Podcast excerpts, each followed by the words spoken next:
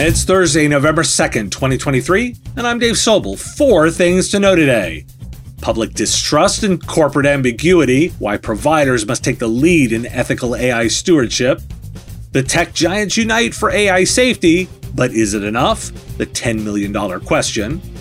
The first round in the AI copyright battle, artists lose, but the war isn't over. And from pills to pastries, why MSPs should care about weight loss drugs. This is the business of tech. I'm teaching my first class over five weeks starting on January 9th, 2024. Build skills to transform your business. Week one teaches you how to forecast tech trends for a competitive edge. Week two sharpens your decision making in tech adoption. And in week three, we master the financial metrics like ROI and TCO to ensure your investments pay off. Week four is all about compliance and risk management. And week five lets you piece it all together to create strategic roadmaps for your business. Designed for both seasoned pros and those aspiring to break into the field, join me for this five week class. Link in the show notes to find out more. Let's baseline this week's AI announcements with some data from the public. A recent Pew Research survey found that 70% of Americans aware of AI have little to no trust in companies to make responsible decisions about its use, and 80% believe that AI will lead to their personal information being used in unintended ways. Concerns about government use of personal data has also increased, with 71% of respondents expressing worry there is bipartisan support for stricter regulations on how companies handle personal information, with 72% of Americans favoring more regulation. According to a study by Kaspersky, over 70% of senior business leaders believe that generative AI tools are regularly used by their employees, with 73% stating that generative AI is driving certain lines of business. However, only 22% of leaders have discussed internal governance policies to monitor its usage, and 59% express concerns about elevated cyber risk levels. A study conducted by UKG reveals a disconnect between employees' perceptions and the actual use of AI in the workplace. While 78% of C suite leaders claim their organizations use AI, only 42% of employees believe they utilize AI powered devices daily. The survey also predicts a surge in AI usage in the workplace, with executives expecting 70% of their workforce to use AI by 2028.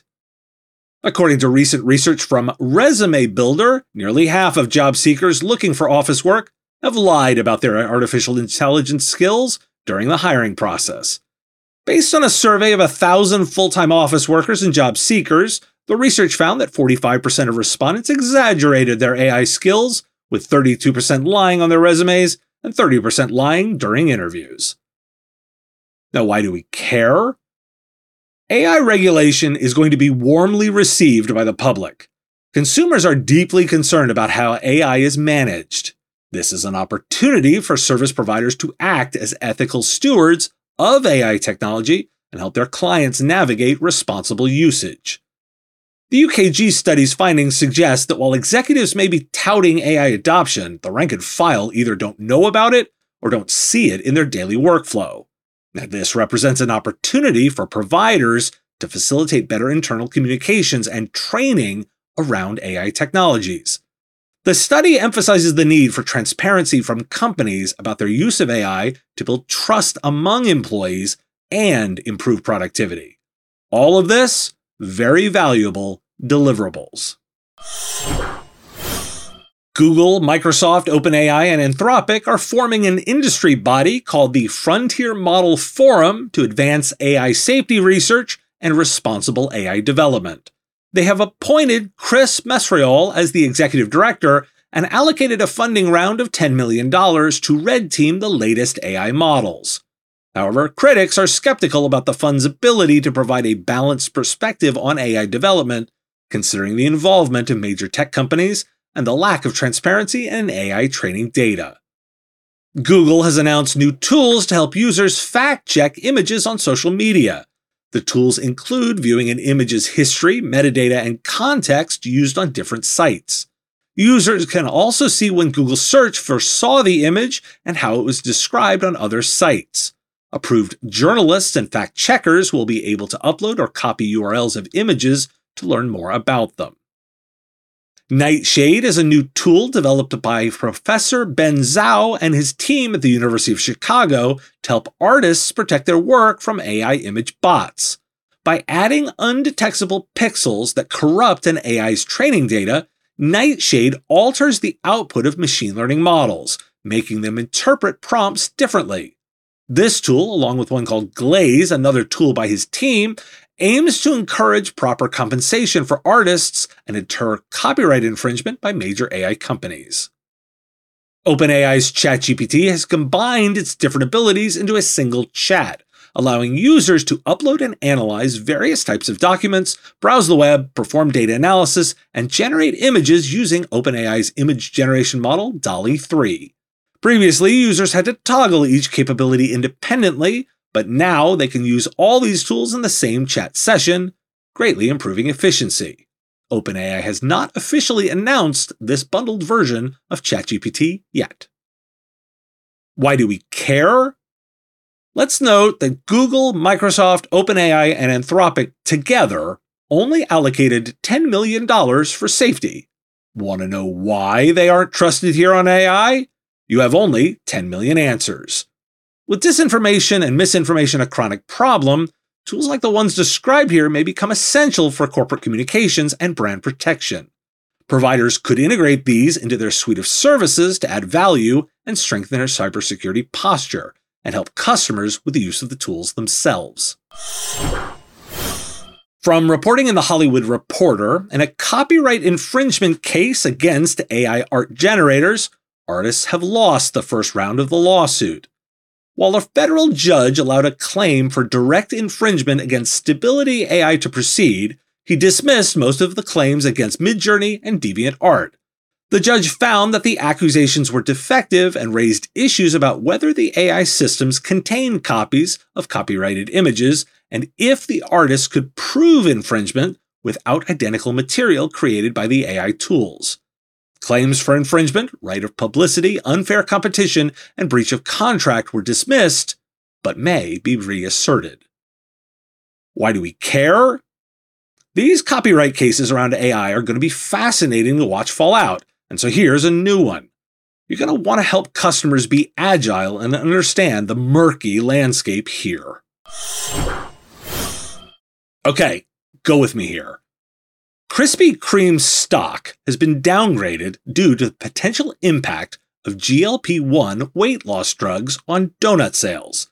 These drugs make patients feel fuller faster and eat less food, which could affect Krispy Kreme's sales. The uncertainty surrounding the impact of these drugs on overall food consumption has led to a downgrade. Investors are concerned about the potential revenue decline and sales growth deceleration. Now, why do we care? While it might seem that this is simply a donut story, and mmm, donuts, there's something more here. While we're all focused on tech, we should consider the effects of market changes on end customers of another kind of technology, pharmaceuticals. There's a theory I'm considering about the change in purchase habits of consumers as weight loss drugs continue their uptake. How many businesses will be changed by a change in food consumption? From healthcare to restaurants to food production lines to shipping companies to marketing firms, there's a lot tied up in food. A 2022 study links 29% of American jobs to food. Businesses might need to adapt to new data analytics tools to understand these shifts, or cloud infrastructure might need to scale differently. Recognizing these broader trends can help providers anticipate the needs of their clients, offering proactive solutions before a potential crisis hits. And the market just adjusted one stock due to this. It won't be the last. I just wanted to observe it here. Looking to reach an audience of thousands of MSPs and IT service providers? Put your ad right here on the business of tech and be on the show that 64% of MSPs report having listened to. A recurring top 50 tech news podcast there are affordable options for you to reach our audience, and we can support any budget. Podcast listeners are more engaged, have a higher level of brand retention, and are more willing to listen to ads here than any other avenues. Want to know more? There's information at mspradio.com slash engage, including a button to book a time to talk. I'm looking forward to that discussion. Today, Day of the Dead, and also National Deviled Egg Day. I'm teaching a class starting in January on navigating emerging technologies for MSPs, and details are in the show notes. Check it out, and I'll talk to you again tomorrow.